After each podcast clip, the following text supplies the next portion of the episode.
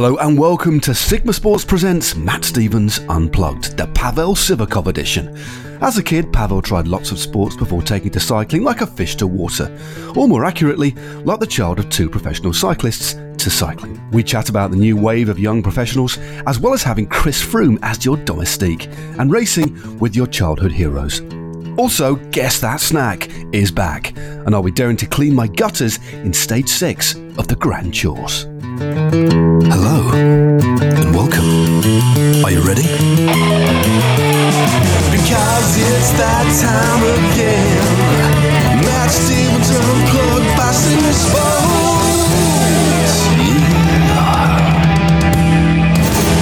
Proven to save between 2 and 5 watts, the combination of Ceramic Speed's OSPW system and UFO chain make for one of the fastest drivetrains on the market. And throughout June, order an OSPW system at Sigma Sports and get a free UFO chain. There's never been a better time to upgrade to ultimate performance. But be quick, because this great offer ends on Tuesday, June the 30th. Find out more about this offer on the podcast page at sigmasports.com. Pavel Sivakov is an emerging young pro with limitless potential. At a very exciting stage of his career with Team Ineos, you can see vast season on season improvement, and he already has a string of top results to his name, like winning both the Tour of Poland and the Tour of the Alps in 2019, as well as a mighty debut at the Giro d'Italia, finishing ninth overall. He's also wise beyond his years, but does he really know his snacks? Let's find out. Pavel, thank you very much for joining us on the podcast. Um, great to have you here. Uh, well, not here because I'm in my house in West London, and you are actually. Do you want to explain exactly where you are for us? Yeah, th- thanks for having me. Um, so I'm actually in uh, Isola 2000, which is uh, south of the French Alps, and um, I'm on a training camp with the team. First training camp since the lockdown. Um, only five of us here. Um, we didn't want to make uh, like a big training camp, you know, with uh, with what happened. But yeah, it's been now just a bit more than a week then that we're here, so it's it's going well. Uh, so Isola 2000, there was a a Tour de France stage finished there last couple of years, wasn't there? I think I've been up there myself. I'm not sure it was here. I don't know actually. It's um, literally on the almost on the border with Italy with um, Col Colle della Lombarda. Oh, right, okay. So it's like it's maybe it's less than an hour from Nice actually. Oh right, Uh, okay. Yeah, yeah, yeah. Uh, usually I'm uh, I'm living in Andorra, but now um, yeah, we had this training camp plan um, as part of uh, the, like the, the tour prep. So uh, yeah, I thought I thought after such a long time, you know, being home alone away from the team, it was uh, it was really nice to catch up for two for two weeks here with uh, with the boys. So yeah, I don't regret it at all. Uh, it's it's a great camp. So, uh, what? Who are the other? If you don't mind me asking, who Yeah, are the sure. other riders that So- you're, you're with? So, who you're training with? So here it's me, um, G. Thomas, um, Froomey, Kwiato, and uh, Dylan Van Baarle. So it's a it's a good group. Yeah, doing some some nice rides.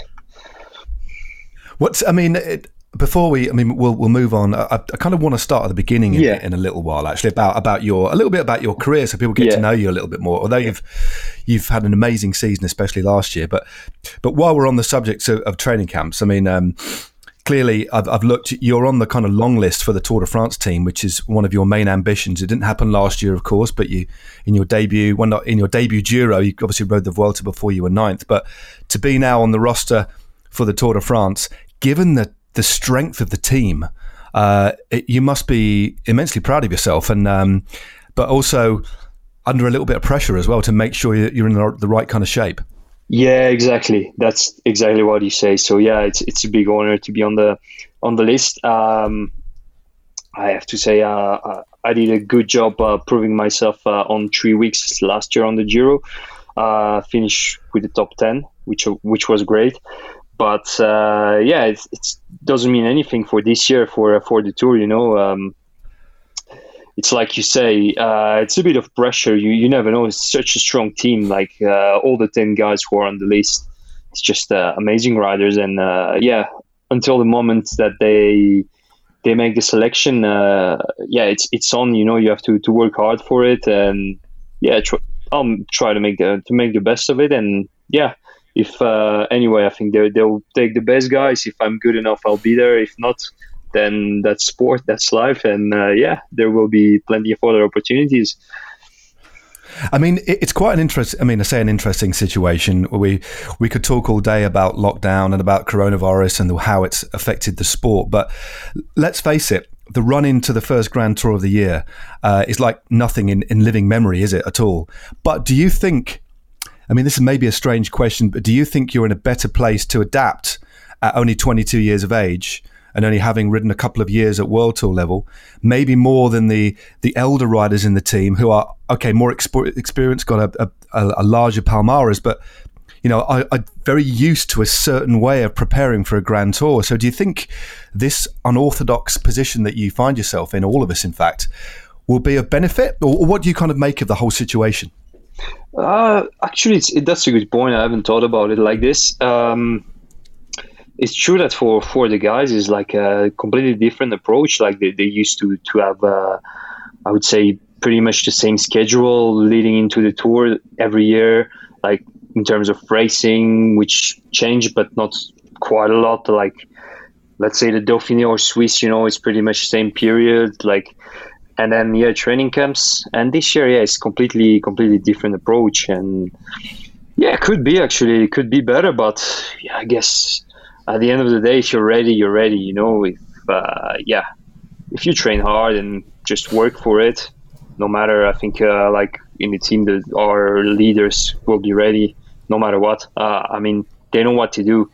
They will they will adapt, and uh, we've got the, the, really good team. I think to, to help us as well uh, on how to to manage those things. So yeah, it's going to be interesting to see. I think it's it's going to be fantastic for. Um, to, to watch actually. Uh, it's going to be like, yeah, no one can predict how it will go. I think it, yeah, I think that's a really good way of putting it. And as I say, the, but everybody is in the same boat. Okay. Uh, like some countries had more of a lockdown than others, but I think most countries now, for the last month or so, riders have been able to get on the road. But um, so, just a quick question, a, a little bit about. I know you you can't give everything away about about training methods and stuff like that, but how are you noticing the training load being different than previous years? Because obviously, a lot of the, the training load in terms of preparing for a Grand Tour is racing with periods at altitude. But are is there something different about the way you're training now to kind of make up take up the slack because of the lack of racing, or is it pretty much the same, or is there a little bit more um, intensity about it?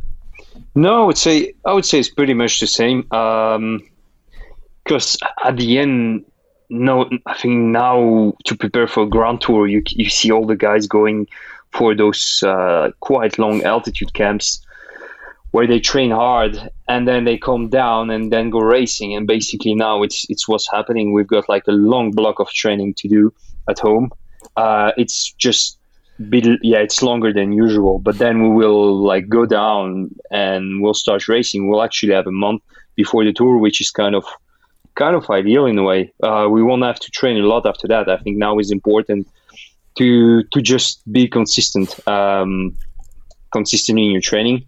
And yeah, in terms of intensity, I wouldn't say it's it's more now that than before. It's pretty pretty much the same same stuff. Okay, and and what's it like? I mean, you obviously this is year three in the team. I mean, it's a yeah strange year, but this is it's it's contract year, I guess. But you must enjoy riding with the likes of Geraint and, and Froome and Kwiatkowski and, and, and, Dylan. I mean, it must be a good bunch of guys to train with and inspirational in, in many ways. Yeah, it's it's amazing. Like yeah, year three actually already it's it's going really fast. The time is just uh, yeah flying and um, yeah, it's it's just it's just uh, like now it's kind of normal for me. But if I would have think about that like a few years ago, it's just unbelievable. I, I watched these guys. Uh, I, I was actually speaking yesterday with G. Um, he's like about 2011. I don't remember. I was like 14, and he was already riding like Giro with Sky, uh, the tour with Sky, and for me was second in the world. So and now I'm training with them, and yeah, it's just. Uh, it's kind of like I grew up watching these guys uh, winning races, and now now I'm their teammate and on a training camp with them, which is which is just super cool. And, what what what kind of stuff do you get up to? I mean, I, mean, I know that um, having been on camps before, I mean, a long, long time ago, but um, just give for somebody who's listening in and, and kind of uh, being intrigued at the kind of situation. Give us a give us a rundown of what what your routine in a day would typically be on a training camp. So basically, here is um, uh, yeah, wake up. Um, I'm an early bird, so uh, kind of like I would have my breakfast around seven thirty, early in the morning. Have breakfast, chill a little bit, and then um, and then we do um, a little bit of um, exercise, like activation, mobility, before to to head out on the ride. Uh, like about 15, 20 minutes, and then uh, yeah, we hit, we we go on our ride around nine thirty, and then yeah, it depends on on the the session could be a long one, like up to six hours, or efforts like today, um, bit shorter but much more intense. So yeah, it's it's kind of it's, it's, it's the days are flying here. Everyone is saying actually yeah. that uh, yeah, it's it's already more than a week, and you know you just come back, uh, then have lunch, have massage, chill a little bit in your room or in the living room with the guys and it's already time for dinner and yeah you know it's just kind of uh, really repetitive and it just yeah it just flies on on those training camps where, where you train quite a lot. I mean normally on a training camp you're doubled up aren't you? Everybody uh, shares a room but now um, i guess you am i correct in saying you're in a room on your own? Yeah yeah so um, we're not in a hotel. We we are in a chalet so uh, okay. yeah it's it's it's more I, I like it more like this because you know it's like yeah chalet house uh, you just see each other more you, you speak to each other more and uh, we obviously you know we go in our rooms but like we also chill in the living room and like yeah share yeah just share like our thoughts and everything which which is better to, i think on a training camp on a small group like this you know with only five guys it's much nicer to to uh to be in a house. That's really cool. That's cool. I mean yeah Let's let's let's rewind a little bit. It doesn't take much to rewind uh, with yourself because obviously you're only 22. I can't believe it seems like you've been around for a long, long time, mate. But you're only 22 years of age. Um, you're a citizen of France. You're Russian, but you're born in Italy. So just and and your your mother and father were both cyclists. Your, your father Alexei Sivakov was a, a pro. We'll get onto that a little bit later, but just explain to somebody who's kind of uh, maybe trying to understand a little bit more about you your upbringing because you are you're a person of the world, aren't you? A citizen of the world, really, rather than kind of one place. You speak multiple languages. Your background is fascinating. Yeah, exactly. So you're right. Um, basically, yeah, born in Italy because uh, my parents both Russians. That's why I have the Russian nationality. I actually never lived in Russia, which is uh, yeah, kind of uh, funny. Also representing Russia, like on with a national team. Uh, so yeah, born in Italy because um, because my parents, uh, when they signed their first pro contract, both of them, they, it was in Italian teams. Um, so my dad signed with uh, Roslotto, and my mother, I think, was I'm not sure if that was her first team, but I, I think it's Alphalum, which was a oh, okay. women's team also in Italy. Yep. So yeah, basically we moved there. I was born there, but then we spent only one year. I was one year old when uh, my dad signed with the Big Mat uh, okay. Auber 93, which is a French team. So we moved um, bit south from Paris. And since then, I uh, actually, yeah, never left France until uh, last year when I moved to Andorra, but yeah, still pretty close to be honest. Uh, so yeah, then um, when I was around eight years old, we moved to the, the Pyrenees. And then a couple years after that, I started uh, cycling I would say, uh, yeah. So I rem- I think I was 12 or 11 when I started uh, in like a local club in Saint Gaudens.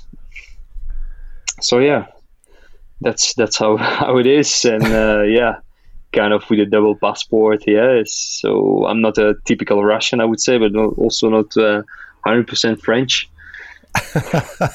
Do you? I, I, it sounds like a silly question because you're when you when I spoke to you for the very first time I think it might have been last year at the Giro d'Italia, actually. I have a, I have a funny feeling. Um, I was struck, obviously, I knew your background, but I was struck by your accent. And it is heavily French, I mean, because that's where you spent most of your formative years. But I take it, and clearly by the way you speak Italian, you speak Italian pretty well. You obviously speak fluent French. I take it you speak Russian as well. Yeah, yeah. So um, I, I don't speak Italian actually. Uh, Oh, okay. I'm I'm better in Spanish. Right. Which is yeah, okay. yeah. So, because you know I, I spent so many times in uh, south of France, and there in school they teach you Spanish, like English and Spanish. So Okay. yeah, I and obviously now I'm living in Andorra, so it's also kind of Spanish speaking country. Um, yeah, I understand the Italian, but speaking, yeah, not so not so much. And yeah, Russian, obviously. So, um, um, yeah, my both my parents were Russian, so the first language I learned is Russian. But I went to school in France, so um, obviously I'm better in French. You know, like all the grammatical and vocab- vocabulary, everything. Yeah, it's just I know just more stuff in French. But for example, um, you know, when I first went to the um, to school, I think I Yeah. was about five year old years old, and I, I didn't speak French at all. So um, my mom was telling me that I was talking to the teacher all the time in Russian. Like I was talking a lot, and I was talking in Russian to her. So yeah, and yes, obviously she didn't understand anything. And then yeah, I I guess when you're young, like yeah, you you can pick up a language so quick. It's it's a it's a wonderful thing. I mean, um, I think when you look without getting too philosophical about things, but you know, I think um, one of the wonderful things about cycling, apart from the ability to travel, to meet different people, to see beautiful countries, is the is the multiple languages that are spoken the, within the peloton and the way that many many professional riders speak multiple languages. And um, I think when you look at you know the, the state of the world today, you know, it, it's it's certainly not perfect, is it? It's, it's quite a troubled place. There's much to celebrate, and also much. There's a lot of work to do as well. But a sport like cycling, um, the way it kind of connects people together, uh, and the way it's so multinational, you know, aside from the sporting side of it, I think culturally it's it's exceptionally important, isn't it? That that um, that uh, it kind of gives people the opportunity to speak in these multiple languages. Yeah, exactly. I, I'm 100% agree with that. And also, you know, like you said, you, you just meet so so many cultures. Like, uh, um, yeah, you, understand people better. I think. Like, let's say for I don't know, French citizen who lived in France his whole life, understand like. Uh, like I don't know, an English person is gonna be difficult, but now you know you see all these cultures, how everything, how everyone behave, and you know it's just like easier to understand. Like for example, I can understand Russians, but like uh, probably like people who don't know how how it is in the country, they, they wouldn't, because yeah, Sure. you just travel and all the all that. Now I'm in the British team, and I I, I have to say, yeah, now I I know the British culture, which which is so so good to to see all those kind of uh, different things, and I think, uh, yeah, in life it just just brings you that little extra to to understand people better. I mean, uh, in terms of understanding, I mean, um, a, a good friend of mine, a guy that you, m- you may know, Rob Hatch, a commentator along with me at Eurosport, speaks speaks multiple languages, um, and he th- he thinks, and he's a he's a British is a British lad, comes from Lancashire, but he spent a lot of time um, in the Canary Islands and, and speaks Spanish and, and thinks in Spanish, speaks Italian, speaks French as well. What language, Pavel, do you think in? oh, to be honest, it's it could be like you know, like if you're if if I'm in a conversation like with uh with guys from the team in English and stuff, maybe like if I if I think a bit in my head, could be in English. You know, it, Yeah. it depends depends of the um, the surroundings and the moment.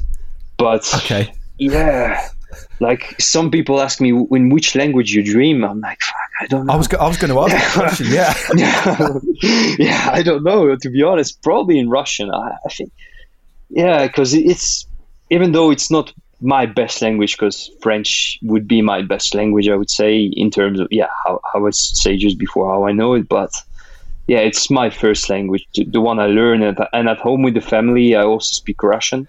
Like with Yeah. my sister, we both grew up in France and went to school in France, but it feels kind of we never speak French to each other. It feels even weird to speak French to each other, which is good, Sure. I, I reckon.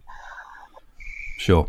So, to what? Just moving on a little bit, then. So, you started racing or riding in a club at about twelve or 13, 11 or twelve. Yeah, Did you? like. Yeah. Did you have any? obviously your, your mother and father. I mean, you were immersed in cycling from a very young age, it, and um, it's very because I was kind of immersed in cycling from quite a young age as well. My dad wasn't pro, but he was very into sports and cycling.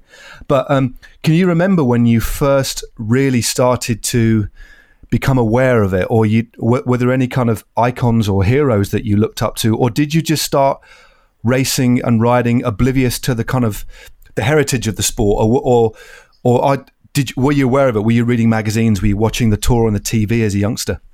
Yeah, yeah, of course I was. Uh, yeah, I was. I was really into cycling from a young age. I mean, okay. I didn't start cycling really young. Like I know some guys who started um, earlier than me because my parents they didn't push me into it. But I was always around, you know, speaking about cycling at home, like watching the tour. I've been in the tour. I don't remember it, but I've been on the tour um, from a from a young age, seeing my dad and stuff. So, uh, yeah, I think I think I started, you know, and I felt like it's probably the sport where where I'm the best at. You know, I, I, I played some tennis, played some football, but yeah, I wasn't really good at it. But then when I started cycling, you know, I went on that uh, club ride, first ride I did, and I was actually as good or maybe even better than some guys who who were in the club already for yeah I don't know probably a couple of years. So I thought wow. yeah maybe maybe yeah that, and I, actually the first ride I did with the club I think yeah was on the road but I had a mountain bike with slick okay. uh, yeah with slick tires you know so it wasn't wow. ideal and yeah it was yeah so yeah, I think I thought I think yeah yeah it, it was something for me and I enjoyed it really. Um, so yeah, it's that's how how it started for me, and then I started racing and yeah. Yeah, just you know, and having my parents also knowing about it, but I think it's good that they didn't push me, you know, because sure. Um, I remember even now, like some of the the young guys push are really pushed by the parents, and I think that's that's really bad.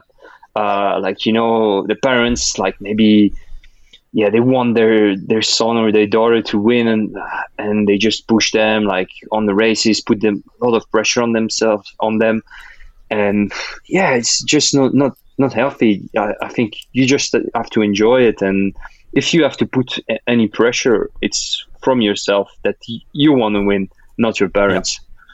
I think that's something that uh, in pretty much all of the this is episode eleven of the podcast, and, and I think pretty much every person I've spoken to, and it's been a, it's been a really wide range of people. It's like that is is one theme that keeps cropping up all the time is the fact that when you first get into any sport, be it cycling, football, whatever, running, um, I think the important the important factor is is that a young kid just has the opportunity to enjoy multiple sports or just the outdoor life, whether it's just even skateboarding, BMX, or just you know just play, playing around. You know, it's enjoyment is fundamental, isn't it? First, with no pressure, but I guess it must be quite difficult for parents who come from one particular sport to to back away. But I think that is a is a it's a key parenting skill, isn't it? Is to is the ability to, although you might want something for your son or your daughter, uh, you just need to let the child make many of their own decisions and also a lot of mistakes as well. It's you know you must nurture them, but you should also give them the freedom to make choices as well, and that's the that's the best way. And and generally that's the that's the kind of way that gets the best results. Yeah, exactly, exactly. I think yeah, you just have to to enjoy it and yeah, I think if you're anyway, if you're if you've got this uh, competitive uh, like mind you know you, you will want to win and you will put that little bit of pressure. Because i think at the end uh, personally i think like i need pressure you know to um, to be good. Because yeah. without like that little pressure you don't go as hard or as deep as you would.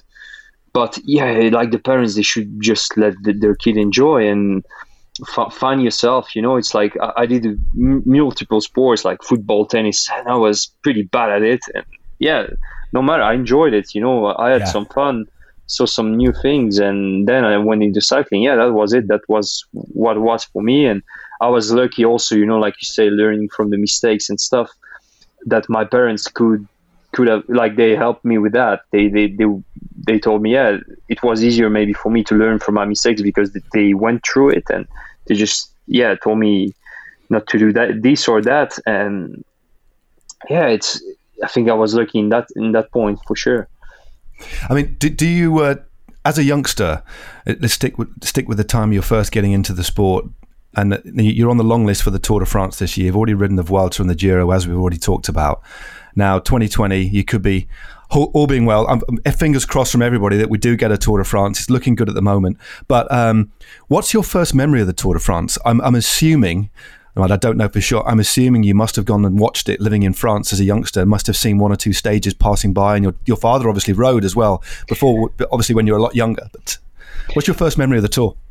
Yeah, I, I have to say that I, I, I we got pictures, you know, um, from the the years when I went to see my dad on the tour, but I was so young I don't remember it now actually. Ah, right. So I have like the clear memory I've got in mind. Maybe like the oldest memory I have from the tour being there is um, I I don't talk about watching the, the tour on TV, but being at the tour was um, on the stage in the Alps on uh, Le Grand Bornand. Okay. I don't remember exactly which year it was. Uh, I remember that um, Linus Gerdemann won the stage, and still okay. still got some pictures with at the buses. Like we got like Thor Hushovd or Denis Menchov. Uh, so yeah, it was uh, like at Village Départ, which is which uh, you know with like when you're a kid, you see these buses, you're like, wow, this is Yeah. this is this is amazing. I, I would I would love to be in one of those uh, one one year one time, you know, in my life. And yeah, it's uh, yeah, it's good memories. I think the tour is um, it's just big, you know, like Yeah. it's just yeah, it's it's a different race from all, all the others. You can tell when, when you're there already with uh, how it's organized with this village depart and all, all the all the people you've got behind. Yeah, it's just just crazy. I mean, and and what involvement does your? I mean, I- I'd imagine, of course, that your mother and father are very proud of you. But how much involvement do they have in um, in your life now? I mean, uh, how often do you do you manage to see them? Obviously, you're exceptionally busy, traveling all over the place. I mean, um, do you manage to still eh, occasionally get out for a ride with any of your parents? So uh, my dad is uh, is back in Russia. He's in Moscow, and my mom and my sister are living in uh, the south of France, basically where where I grew up, started cycling, and so yeah, my, my mom and my sister they or they come to Andorra because sometimes you know in between the races uh, it's quite kind of tricky for me to move, and it's only 180k from from Andorra where where I used to live, so it's quite handy. Uh, or I go down, which which is more rare. But actually, after the lockdown, I went for a for a couple of weeks down to to my mom's place, and yeah, it was was actually great. You know, after all that that bad like period at the end, uh, everyone was yeah I was really over it, like kind of in a not ideal mental shape, I would say, and going back to uh, where I started cycling, getting back to these roads, and that was kind of cool.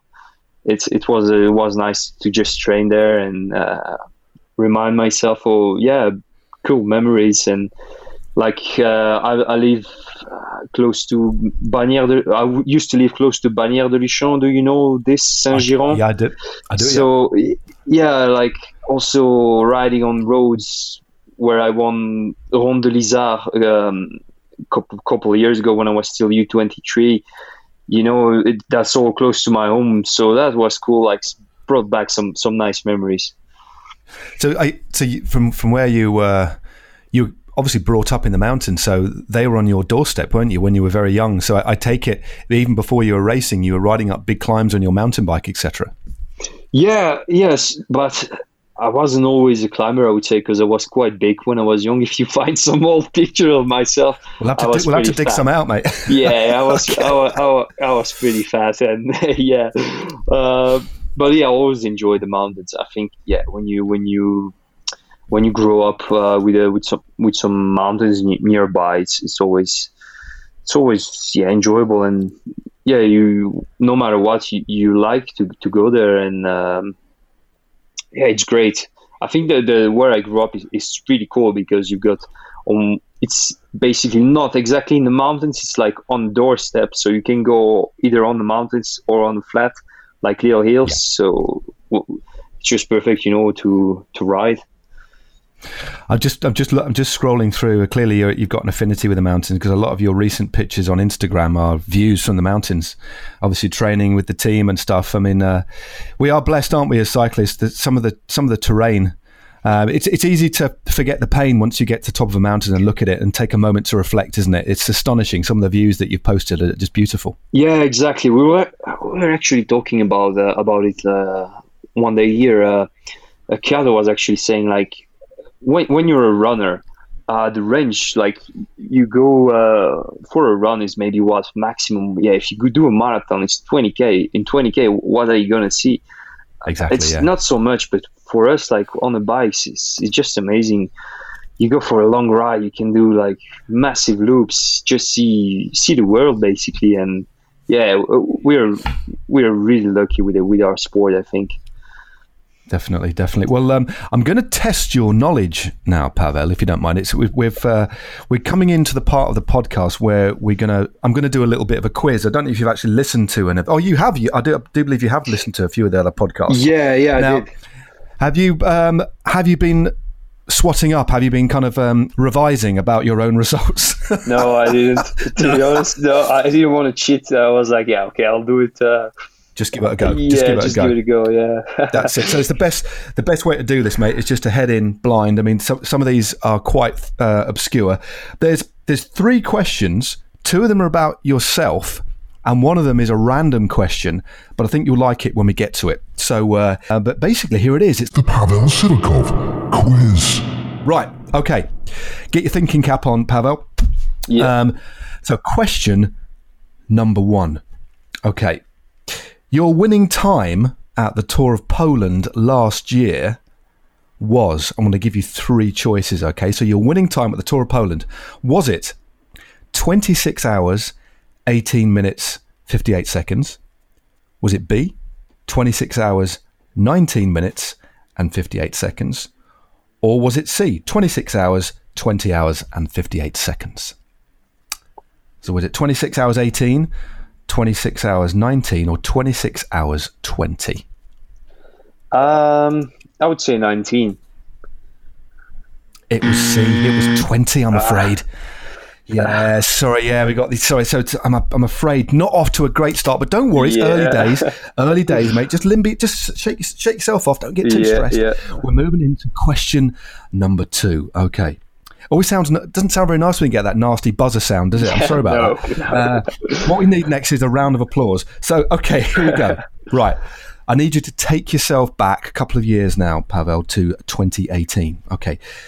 In the 2018 Russian TT Championships, you placed second behind Artem Ovechkin. But what was your average speed? Okay.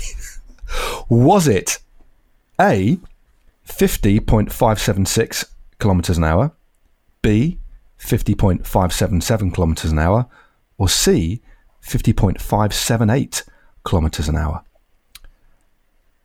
What was your average Um, speed? 576, 577, or 578? 576.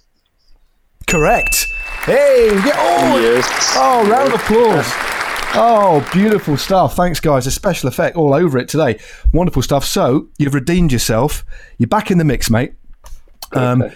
and this is the final question. It's a bit of a strange one, but I think you'll like it. Okay, here we go. In the 2000 edition, so the year 2000, you would have been three, I think, three or four. Yeah, In three. the, two, in, in, the, yeah, in the 2000 edition of Paris Camembert, that well known semi classic, both your father and I did battle, so we both raced that event. Okay. Yeah. But who who beat who? Did I beat your dad or did your dad beat me? so okay, um, and we uh, let's put it in perspective. We weren't in the top ten. Put it that way. Uh, so, did Alexei beat Matt, or did I beat Alexei? And for a bonus point, for a bonus point, if you guess our placings as well, we were quite close together. So, okay, was did your father beat me, uh, and or did I beat your father? Uh, I, I would say you, you, you beat him. I didn't. Your dad beat Ah, me. shit. Oh no! But it was close. I'll give you a bonus point, which could bring you back into the mix again for a respectable score if you can guess if we if our pl- our placings were we in the 50s, the 60s, the 70s, the 80s, or the 90s. the, the the the fifties. Oh no, wrong again. I'm afraid. Oh, you've been too you're What? being too kind. You're being basically Alexei was 81st and I was 83rd. well, there we go. Oh, okay. What a what a that wonderful a battle good, that was. question. Yeah, yeah. Wonderful Yeah, battle pa- that one. Parry, Oh. Ca- Parry, Ca- yeah, Yeah. Parry Camber, yeah. Uh, your dad was 81st at five minutes. I was in the next group behind at, I was 83rd at eight minutes 44 behind the winner, Didier Rous. Lance Armstrong was second, later disqualified. Oh. Igor Flores was third. So, uh, but I did get in the early break. That's why I was a bit tired near the end.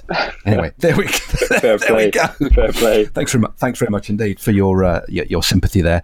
And it was a quick day, forty three point six four k's an hour. So we did go fast in the olden days. We certainly did go reasonably fast. Right, moving on um, to. Let's move on to to last year. It was an amazing year for you, um, and you had a you had a very difficult opening year with with Team Sky as was through injury and stuff like that. But your performances throughout 2019 were stellar. I mean, you really did develop. I mean, you're only 21, weren't you, last year? But what do you think, apart from natural, you know, naturally growing stronger year on year, which you would imagine is going to happen for the next few years for yourself, right the way through to your early 30s? If you keep keep on doing what you're doing, you're just going to get better, stronger, more experienced. But what was your, what do you think was one of your the key things you learnt about yourself through through quite a difficult couple of patches that you had in 2018, going through into 2019 and really picking things up? Yeah, I think already in 2018 wasn't really consistent. Like I had a bad winter, and yeah, what was an idea also started the the season. You know, yeah, cra- had a few crashes, and yeah, I, actually I wasn't so disappointed of my season. I had like top 15 in Tour of Swiss. Then I was selected for the Vuelta, and then well, obviously crashed there as well. wasn't ideal, but Yeah. I finished the season like quite quite yeah i mean wasn't i wasn't the best young guy but i was quite happy i felt like i progressed from where i started and where i arrived. And yeah i was um i was i was looking forward to going to 2019 and yeah i actually switched coach. I was with um, Xabi Artetxe which is Egan Bernal's coach. And i went with uh, Tim Kerrison at yeah in the winter. So yeah, started with him, went to Australia. We had a great training camp, me, Wout Dylan Van Baarle, preparing the, the season. And yeah, I think um, what I learned is really being consistent, you know, uh, just, yeah, get that training consistency. So you just feels like, yeah, you, you just good. Uh, not all the time, obviously, you have some ups and downs, but yeah. Um, yeah, I guess yeah, tr- training wise, it changed. Uh, changed also, and yeah, I really enjoyed Australia, and you know, started quite quite good. I won the Young Jersey at the Sun Tour. Uh, was top ten in the in the GC. So yeah, and then I didn't put too much pressure on myself. Also, I was like, okay, I'll just uh, keep working, uh, keep doing what I need to do, and uh, hopefully, I'll, I'll get I'll get I'll be with the best guys one day, you know, because like doing the Vuelta or all those races, I was looking at the like even Tour of Poland, I was looking at the, the guys in front. I was like, wow, it will take me like yeah, a few years, really a few years before to get to get to their level, and it went it went much faster than, than I thought. Actually, I was I wasn't like at the Giro, I wasn't still with the best guys in the mountains, but I made a made a huge step up and. I think having a good winter also helped me a lot. You know, uh, I think is is important. Um, but yeah, it was uh, honestly I surprised. I was surprised myself also. Uh, winning the Tour of the Alps and then going to the Giro like with this little confidence that Yeah. you're good and finishing in top ten. I, I wasn't also like I have I had no idea how three weeks is and how it will go. So no, it was it was amazing. It's, it's funny because um, I was I was commentating on the on the t- your tour of the Alps performance, and you and Tao, you know, uh, obviously the rest of the team, you know, really dominated. But and obviously Chris Froome was riding as a super domestique for you at the tour of the Alps. I mean, obviously you won stage two uh, and and led the race, but to have to have that little, um, I guess, a kind of dual leadership with with Tao. You're both taking opportunities to to uh, to try and work over Vincenzo Nibali, and then having someone like Chris Froome at your disposal at such a young age, and you were still 21 when you won the Tour of the Alps. Am I correct? I think. Yeah, yeah, right, exactly. I mean, uh, what what was that like? I mean. Um, I mean, the race itself obviously massively successful for the team and for you and for Tao, but but to have somebody you know who won four Grand Tours in his career, or maybe five at that point, maybe six actually, Seven. working for you, seven, seven, at that, of course, of course, because shortly afterwards Chris had that awful crash. Yeah, um, what was that like for you? I mean, is that the kind of pressure that uh, uh, about 15 minutes ago you talked about needing pressure because having somebody like that working for you, that must have been great, but it also must have like you must have woken up every day in the jersey thinking, shit. I've got to kind of deliver this because Froome's going to be working his ass off for me, as well as Yeah. Tao and the rest of the team. So, what what, what was that like? So yeah, I, I already like we did we did the, uh, we did a Tenerife camp just before that, and you know already there, what, having him with us was was great because um, you know just seeing how he does things and every everything, you know, just learn.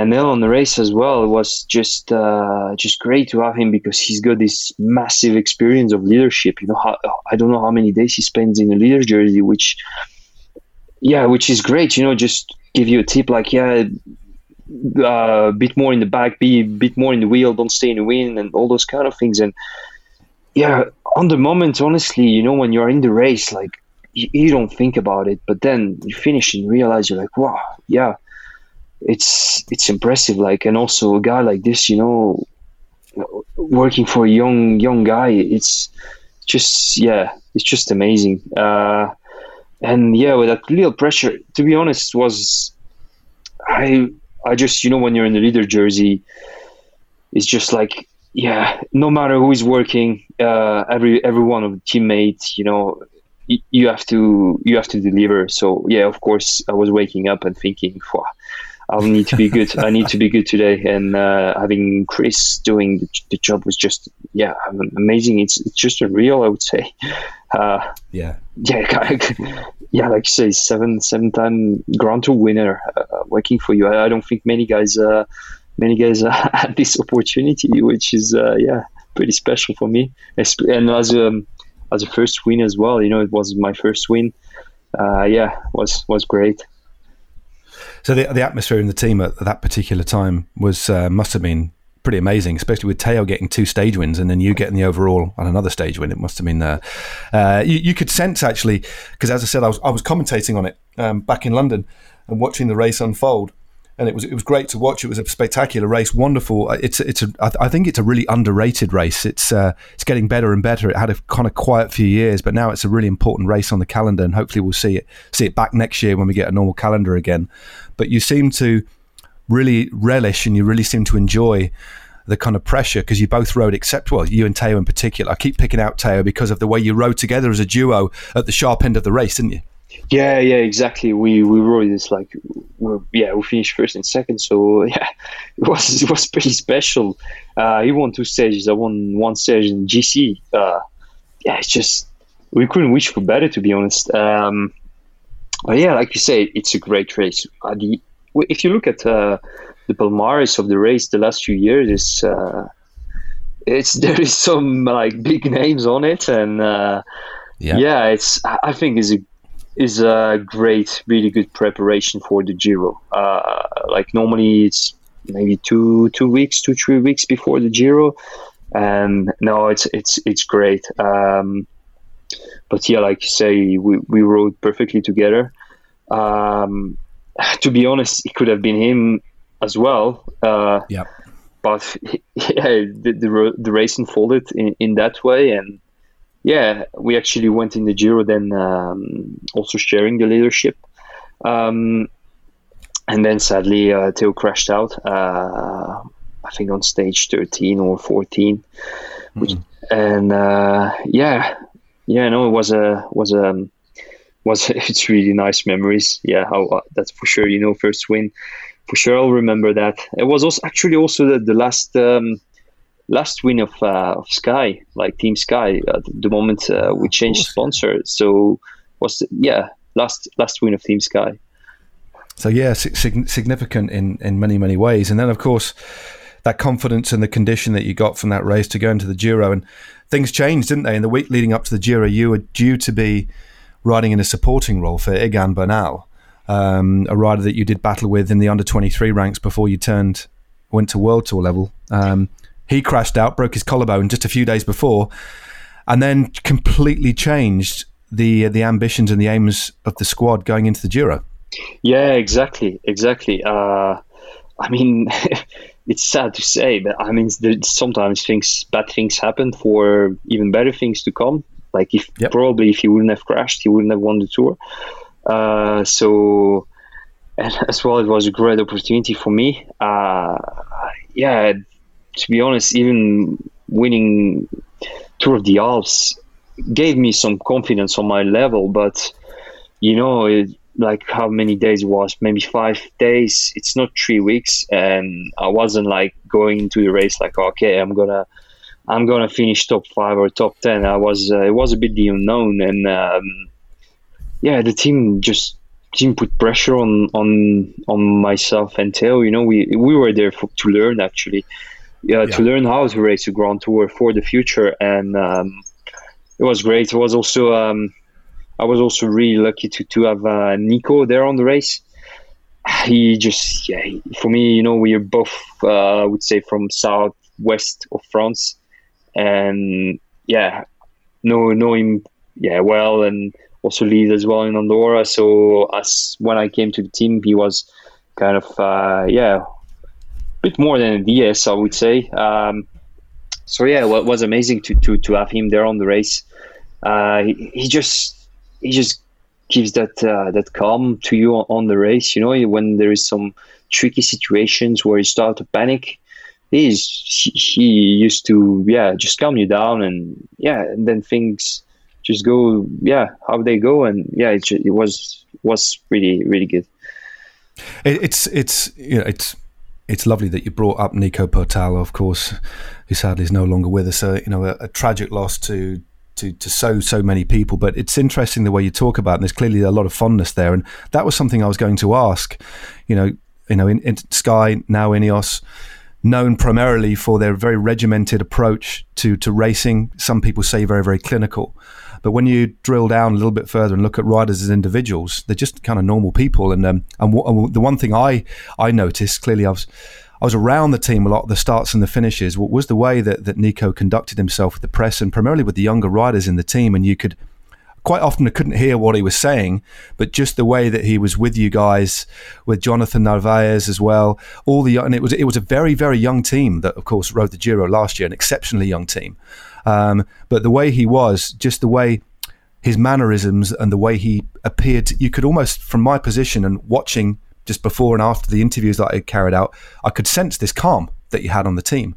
And clearly, you know, for a young rider with a lot of pressure, that's a very, very important factor, especially in a team that, you know, have got a very, very high standard. You know, um, if you look at the results and you look at the immense pressure, the team with the biggest budget, there's all of these kind of pressures. But you need a steady hand amongst all of that, don't you? You need somebody with a calming influence, with almost like a fatherly, family orientated influence. And he really was a, a, rare, rare commodity, wasn't he? Yeah, exactly. Like I, I never seen him losing it, you know, really like or like panicking or something. I guess you know we just didn't see it. Probably like everyone. I mean, there is no one who who is calm all the time, but in front of us, the riders, he would never. Yeah, just always calm, and it bring brings you that serenity, you know, and yeah, it's just yeah, and the, the, manner that he was talking, like, yeah, it was, yeah, well, it was just bringing you calm, and he wasn't always looking for, like, you know, I would say, yeah, like you say, like clinical or something, but his approach was even like more, I would say, old school sometimes, like, sure, yeah, it wasn't always about the watts and about this or that. It was more simple with him, I would say, and that that was that was really good. I think, yeah, I think everyone in the team can say that that we'll miss him. Uh, yes, that's for sure, hundred percent. So yeah. I think uh, I think the takeaway from that, for want of a better phrase, is the fact that you will have everybody that's you know worked with him um, will have something to take away. I mean, there's clearly that there's a lot that you can learn from somebody like that. You know, just in terms of your racecraft, the way you carry yourself, the the way to deal with pressure. But I think more importantly, when you've maybe finished the sport, Pavel, in a whoever you know when you in your 40s or whenever and you look back on the sport and you can take things away from the people that you've interacted with the people that you've spent time with to help to build your personality and to try and you know almost kind of give a little bit back in, in the manner that he did you know um, i think there's certain people that you that you uh, meet in your life and that you become involved with that have a significant impact in the way that you are as a person. Yeah yeah exactly. I, th- I think so yeah. There's there's a lot of uh, to take from him. I'm still young. I'm actually, yeah, I'm sure there would have been much more to, to learn from him, and he would have taught me much more things. But yeah, like this, uh, for my first year, I didn't spend much time with him, but last year I really spent quite a lot of time, and um, yeah, even off uh, off the off season, I uh, last winter actually, as I said, we both lived in Andorra and went for a ride with him. Uh, and you know, just he was also always fit. That was actually quite surprising. I was just coming back, coming back from uh, from off season, you know, quite fat, yeah, pretty fat and uh, completely unfit. And we went for a ride. So in Andorra, basically, it's all up or down, and we went all the way down to Spain and then back up.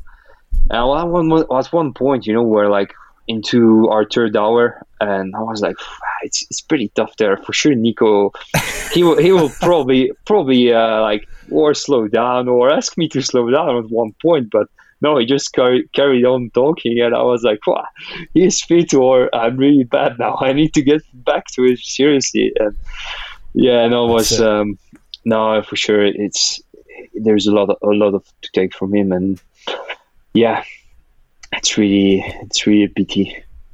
It's, it's it certainly is. I mean, there's a. I, I remember though being in a in a similar situation back in the day when Sean Yates was was my directeur sportif when I was a professional, and um, that when the, your directeur sportif is half wheeling you and giving you problems up climbs, that's when you know you've got to do some more training. Yeah, yeah. That's your. Although Sean Yates, yeah, and, yeah. both you know, and both uh, Nico Portal were very, very good bike riders. It's like, ah, okay, maybe I just need to get a little bit fitter. It's always yeah, exactly. I, I, yeah, yeah, yeah. it's like yeah, now it's over. Now I need to get back to it. It's it, yeah, yeah. It was the exactly, exactly. Yeah, yeah. But on the other hand, with Ro- him, it was also like, uh, yeah, just you know, always say that you don't need to, to, to rush things too early. Like uh, I think I will I will take that uh, as one of the, the big things. You know, just uh, be, especially now for a young guy like me, you see, you say that I had a good season last year, but I'm not. I'm thinking like when I look at uh, Egan or Pogacar or Remco, I'm like, yeah, okay, I had a good season, but these guys are they had an even better season. So yeah, yeah, you, you know, and probably you want to be there, but you also, on the other hand, you have to to be calm and to, to not to rush things and. Yeah. It's it's that's that's a fascinating point. I'm glad you kind of uh, picked picked up on it. Um, obviously, not picked up on it. You, you're in amongst it because there are you know the tradition in the sport and, and, there's always exceptions in, in in all different sorts of sports but in cycling generally you know riders don't mature um, into a Grand Tour contender, or, or, they're unable to win monuments or be up in the mix in, in, in the big classics until they're mid to late twenties. And and the group of riders you just mentioned, Pogacar in particular, Bernal, but you know, uh, uh, and and and Remco and yourself, you're doing it differently. I mean, is it is this why do you think that is? Do, do you think you are just a, a generational exceptions, or do you think there's something different in relation to the way that teams are understanding physiology, diet, or the way that maybe some teams are more nurturing now? Because it would have been unheard of to enter. No, and now there's more and more 19 year olds going straight from under 23. They're miss, sorry, they're missing the under 23, going straight from junior to world tour. Um, and there's, there's several riders this year. You have one in the squad, the, the, uh, the, yeah, the Spanish yeah. guy in your, in your, team. Yeah.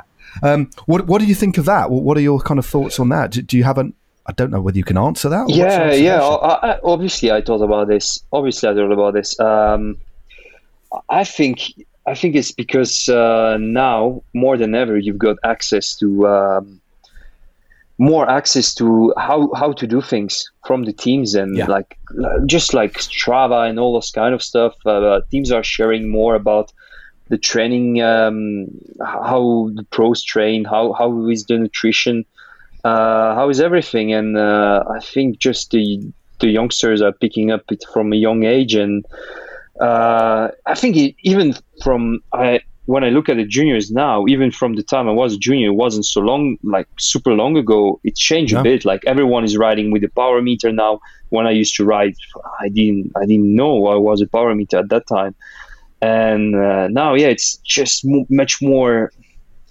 Yeah, m- much more yeah scientific and much more professional from an early age, and I think that's that's the reason that why we're seeing young guys performing uh, so early. and yeah, like I, I think I'm not I'm not sure it's um, it's good to uh, to go from junior to pro straight away. I mean, uh, there is the exception of Remco, but uh, I think he's real exception because you need to learn how to win first in the U23 Yeah. and even just how to ride. I mean, um, an echelon in the U23, you learn how to do it, but an echelon in the pros is much more difficult. It's like the, the level of the guys and how, how it is is like a, another step up. So um, I think it's important to learn lo- th- those little details in the U23 rank. Even if you do one year, I I don't say you have to do all the three years, but at least do one year. And if you're really good and you won races, then you're ready to go. But yeah, um, yeah, it's it's kind of strange. Like even being 23, like back in the days, would have been super like young guy. But now you're seeing those junior, all those juniors uh, turning pro. I don't feel like I'm super young anymore. Uh, it is it's it is it is fascinating to kind of see unfold that the sport is evolving, it's changing, um, but I think fundamentally, you know, it's it's still about making sure we look after the younger riders. Back to the point that we talked about earlier on, you it's just as important for team managers, team staff, um, and also the, the governing body to make sure it, it looks after young riders. You know, um, without wanting to dwell on the on doping, for example, it, it, it makes sure there's support in place. Exactly, riders don't take yeah. the, yeah, don't take the, the wrong kind of path. It also make sure that that riders' mental health is monitored. And Yeah, I think uh, that's that's a really important point. Mental health, uh, especially now, you know, it's so much about watts per kilo and all that kind of stuff, and it's easy to put uh, to put too much pressure on yourself, uh, wanting to be too too skinny or too yeah, you know, you, you have to find that balance. And even how you know, sometimes even I like I'm like, "Wow, shit, I'm too fat now and this or that, but. Uh, yeah, actually, yeah, I think um, I think that lockdown period was, was actually pretty good for to just look back and realize that yeah, no- need for such pressure. It just come, you know, if you just do things right and calm. Uh, yeah, it will come when it needs to come. No need to uh, to rush things. If it's yeah, I think uh, mental health is really important, and uh, especially with the young riders when you turn pro, uh, you see all these guys and you want to be like them. Um, yeah, that's that's important point. Like you said, choose the right path, and yeah, I think uh, the teams are, are smart enough to to give to give young riders the support. It's not just uh, you know if they are signing them, it's not to burn them or do something like that. They, they're doing it in a smart way. So you've got some people with knowledge, and I, I- I think I think they, they know what they're doing. That's good. That's good to hear. Well, well Pavel, uh, we're we're coming towards an hour. We've been it's just gone very very quickly, and we haven't. And it's been wonderful talking to you. Um, you're very, you know, you're a great conversationalist. We could we could talk all day, despite you only being having a few years in the game. Uh, you got clearly got a, a very level head on your shoulders. Um, I wish you all the best for the coming season. I cannot wait for the racing to start. Only like yeah, just over five weeks time. Five Yeah. weeks time. The first. Uh, Yeah, yeah. And, and you're, I I believe you're doing the Route de Occitanie. yeah, first road race, isn't Occitanie. it? Uh, Yeah, there is stage three is like on my home roads, I would say, from start to finish. So yeah, it's quite kind of cool. Good stuff, and uh, and hopefully you'll you'll make the cut for the Tour de France as well. I look forward to uh, to seeing you uh, Yeah. progress this year. But hope before so. we go, we- we're going we're going to end the show if you don't mind with. We don't normally do it this way, but the conversation's been that scintillating that I've, I've completely forgotten about guess that snack. But let's do it Yeah, to close the show. do it. okay? Yeah, yeah. So let's do guess that snack now. Um, We'll, I'm just going to. So basically, we've got. I've got three snacks. Now you, you know the drill. I mean, we're 10, 10 Yeah. episodes in. You've listened Yeah. to a few out training. You've you told me the score. So I've got three snacks for you. Um, we have popcorn. Oh, actually, we need the theme. So it's time for Pavel Sivakov's guess that snack. Guess that snack, guess that snack. Oh yeah, guess that snack. Here we go. The wonderful dulcet toned Cecilie Uttrup Ludwig providing providing the uh, the vocals there. Uh, so got the snacks ready. We've got three snacks for you, Pavel. We'll go through them, um, and then, as you know, I'm going to pop each one in my mouth, Okay. crunch them, and you have to guess. So we've got mini pretzels. Okay. Yeah. You know mini. You know Yeah, yeah, pretzels. yeah. You can just you can just hear them. That's what they sound like in a bowl. we have toffee popcorn. Okay. Hmm. Yeah. So got some toffee popcorn in the Sounds mix sounds as well. good. Sounds delicious. Sounds they are, they are flipping tasty, actually, mate. Very, very tasty indeed. And we've also got Cheetos. Now you're aware of Cheetos, aren't you? Oh. Yeah, yeah, yeah. Yeah, you know. Aware I was going to send you a Yeah, pho- yeah. I was going to send you a photograph of a Cheeto. I know what it is. Uh, yeah, it's like fluffy, fluffy, fluffy crisp. Exactly. Yeah. Exactly, and they're, they're cheese flavored. Not that I'm going to ask you to guess the flavor; that would be a, a step too far, Pavel. So, here we go. Ready yourself. Are you? I mean, it's. I mean, it must be. It must be quite nerve wracking. To this must be like being on the start ramp of a of a Grand Yeah, Tour time yeah, trial. yeah. Okay, here we go. so we're going in for snack number one. Okay, is this popcorn? Is it a pretzel? Or is it a Cheeto? It's going in now. Listen closely.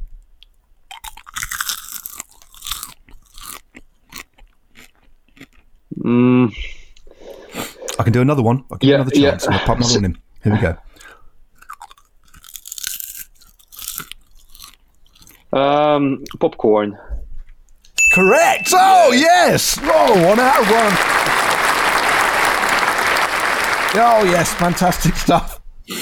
So that's a very, very good start. A very good start.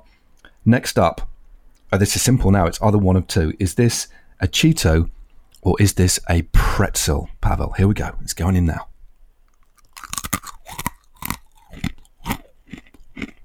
That's definitely a pretzel. Correcto mundo! Hey, wonderful form. I mean, if you carry this form into the Tour de France, mate, who knows? Wh- Who knows what's going to happen? And obviously, the final one is. Oh, that sounds different, doesn't it? Yeah, yeah, Really different, crunch, Yeah. mate. You know your snacks. yeah. Well, even though. I, I don't have so many snacks here, but yeah. I'm sorry, mate. You're, well, you're on a training camp. You've got to be good, haven't no, you? So, I uh, mean, I have to go. I have to, to make the the cut to the tour. So yeah, now is the time uh, to after lockdown. I, I, I had enough during the lockdown. So yeah. Fair enough, mate. Well, well, if you if you do make the tour and you get yourself to Paris, I'll send you a packet of Cheetos as a little reward. How's that oh, sound? great! Yeah, yeah. Sounds good. Fantastic stuff, mate. Well, Pavel, it's been an absolute pleasure. Um, you know, best of luck for well the start of the new season. Although we're actually halfway through the year, uh, I'm sure you'll we'll, you'll have a successful one. Pass my regards on to the lads in the training camp as well, Yeah. and uh, hopefully catch up with you very very soon. It's been an absolute pleasure. Thank you very much. Thanks. Thanks a lot. Nice one, mate. Thanks Nice. a lot. Thanks, Matt. The Grand Chores was full of drama last week as I heroically cleaned the shower whilst injured. This week, the gutters need cleaning, and it was a real opportunist's attack. Now, I don't want to spoil the result, so without further ado, it's time for the Grand Chores Stage 6 cleaning the gutters. Welcome to Stage 6 of the Grand Chores, and today we have another technical outdoor stage. It is clearing the guttering. Now, uh, before we start clearing the guttering, just a little bit of detail, some um, some geographical context for you. We're here at the extension to our, our terraced Victorian house, um, one story high. Um, and all I'm going to need to get to the guttering um, is just a small metal chair, a nice rigid chair. It's safe. It's been tested. Um, I've got a plastic bag to put the bits into. Um, I've also got a pair of heavy gloves, which I'm just putting on now. You can just hear me putting my. If you hear screaming in the background, um, it has actually kids in a swimming pool, a couple of doors down.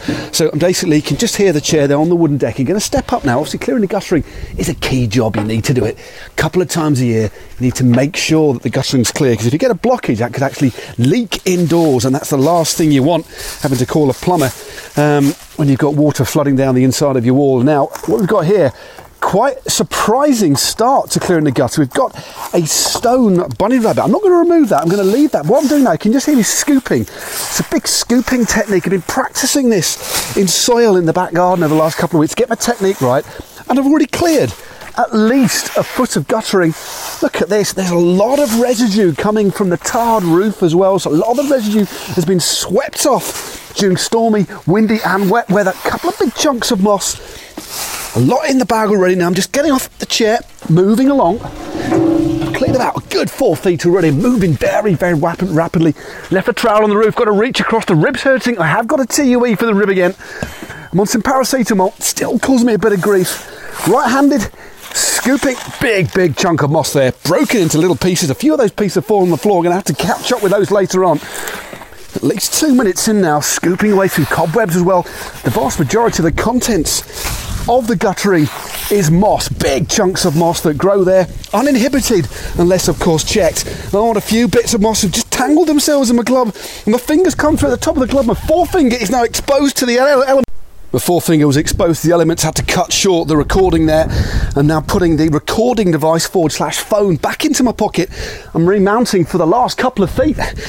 Taking the bag in one hand, it's a difficult manoeuvre moving down now with the broken rib. I've left the trowel on top of the roof. That's the last thing you want to do. Reaching to get the trowel. I'm in the last section now. There's a bit of an overhang as well. This is where your homework pays dividends. This is where you need to check out the parcours. Look at the map the night before.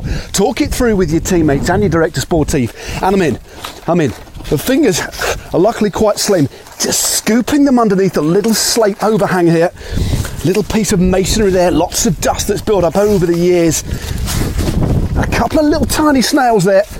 Of course, some collateral damage, very sad to see, but they still need to be moved away. They could cause a blockage that could be a massive problem in the weeks and months to come as we head into autumn and then into the deep of winter when we get that increased amount of rainfall. But it looks like we've cleared it. Just go. Yes, well, our apologies there.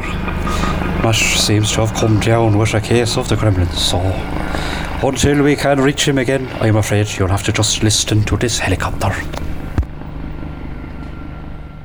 It certainly does look like we've cleared it. Had a little bit of a drop out there. I'm so close to the building. My signal dropped out there. Managed to dip back into my pocket and self edit on the move. Just another skill that you need when you're tackling these grand chores, especially ones outdoors, a dynamic environment when anything can happen at any time of the day. But I'm done. The bag is full. The guttering is clear. Stage six is done. Next week, we're going to have another exciting edition of Ask Matt. So get in touch via Twitter with your questions at Real Stevens and at Sigma Sports, and I'll answer them live on air, by which I mean pre recorded in the medium of a podcast. Seriously, ask me whatever you like. And don't forget, it's a great time to upgrade to ultimate performance with Ceramic Speed. Order an OSPW system at Sigma Sports before June the 30th and get a free ceramic speed UFO chain.